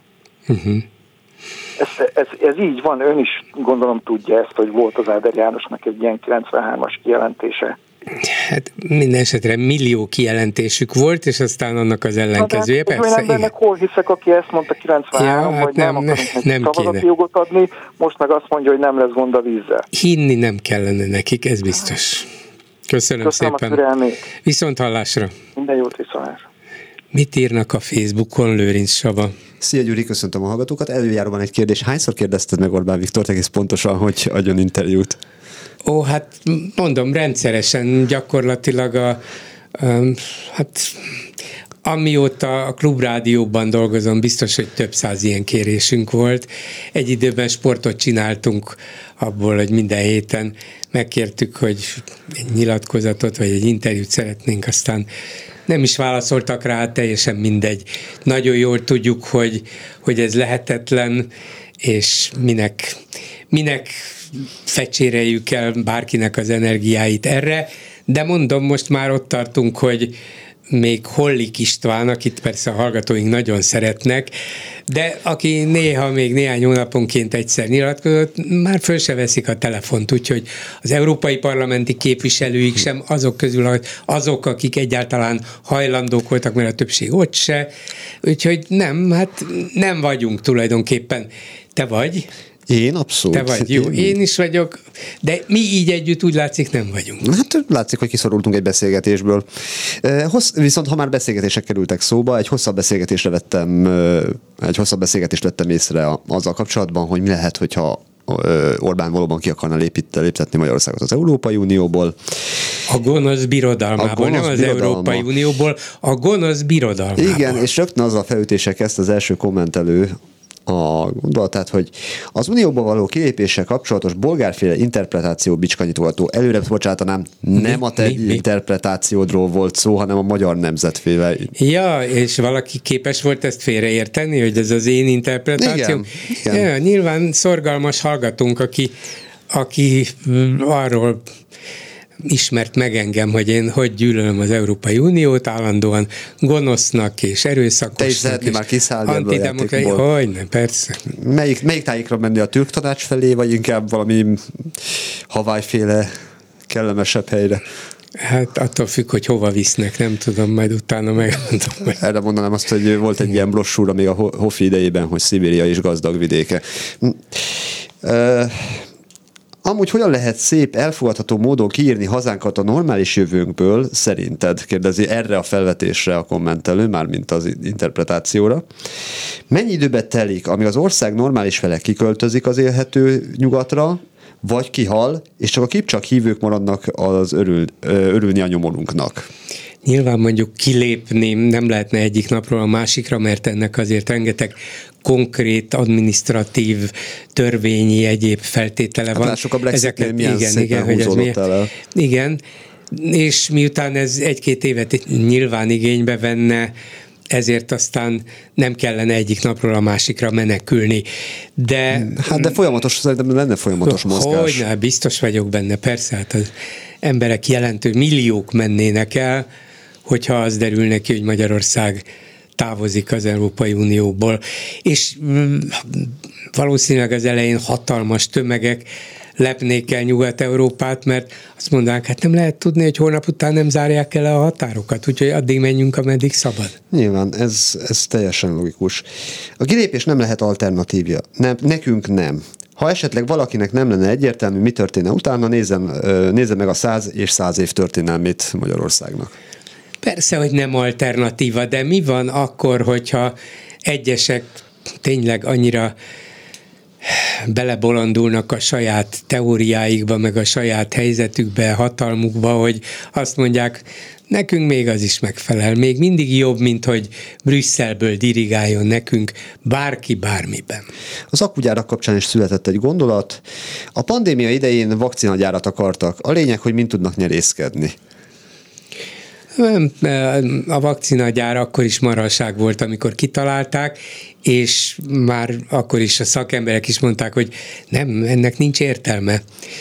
Na, az nyilván inkább politikai, meg az oroszoknak tett gesztus volt ez is. És pánikreakció De ez, hogy a, meg pánikreakció, igen, hát az egész járványkezelés fele pánik volt ahelyett Orbán Viktor úgy tett, mint aki azonnal leviszi a vírust a birkózó szőnyegre, de végeredményben folyton pánikolt, és pánik közben persze a saját üzleteiket csinálták szépen, azért arra nem voltak pánikosak, de de ez itt más, mert az akkumulátorgyártás az biztos, hogy egy, egy fejlődő iparág, és fontos is ahhoz, hogy a világ átálljon az elektromos autókra, hogy ebben részt akarunk venni, ez azt gondolom, hogy racionális, nem biztos, hogy ilyen mértékben, ilyen nagyságrendben, és főleg az emberek megkérdezése nélkül. Ez nem jó így.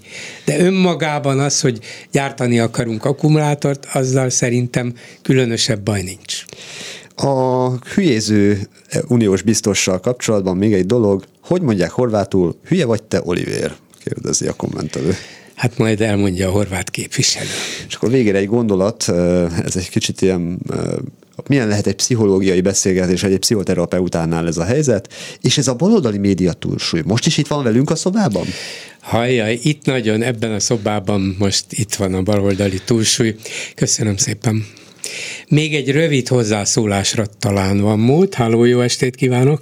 Halló, jó estét, Bolgár úr, Szalai Sándor vagyok Nagykátáról, és a, és a tegnapi műsorhoz szerettem volna hozzászólni egy pár gondolatot, csak hogy mivel lehetne a klubrádió, klubrádió helyzetén javítani, hát szerintem a legegyszerűbb, legkézenfekvőbb az a, az a kormányváltás lenne, és akkor helyreállna hát a, a világ rendje, a, jogáll- a jogállamiság, és, a, és akkor a, a média hatóságnál, ha már egyszer van, akkor nem csak, nem csak jól fizetett fideszes talpnyalók ülnének, hanem más pártok delegáltja is, és akkor a klubrádió visszakaphatná a jogos országos lefedez, le, Értem, csak egyet áruljon el, árulj el a titkot. Hogyan legyen ez a kormányváltás? Mit tegyünk? Hát majd négy év múlva megtudjuk. Már csak három, na, már csak na, három, na, már csak fél három, lábon is kibírjuk. Még, na még annyit hagy mondjak már, még hogy ez a Karas Mónikával kapcsolatban, ugye aki médiahatóság lemondott elnöke, aki tulajdonképpen az önök talpalól kirántotta a talajt, jó, hát tudjuk, hogy Orbán utasítására, de ezt a nőt én azért fejreállítanám, aztán megráznám egy kicsit, hogy azt a, a 40 milliós lelé, lelépti pénzt, jó 40 milliós lelépti pénzt, amit ugye a magyar adófizeték pénzéből fizetek ki Orbán. Na azt a pénzt én, én azt egy az egybe átutalnám a klubrádiónak, ha látja, látja, milyen szép dolog volna ez tőle? Bocsánat, me a kulpa, ezennel átküldöm a pénzt a klubrádión, legalább ennyit hadd tegyek. Ez jó ötlet. Köszönöm szépen, viszont hallásra. Viszont hallásra. Ezzel a megbeszéljük mai műsora véget ért. Készítésében közreműködött Zsidai Péter, Lőrinc Csaba, Erdei Tünde, Balok Kármen és Kemény Dániel. Bolgár Györgyöt hallották, viszont hallásra holnap. Ez a műsor sem jöhetett volna létre az önök támogatása nélkül.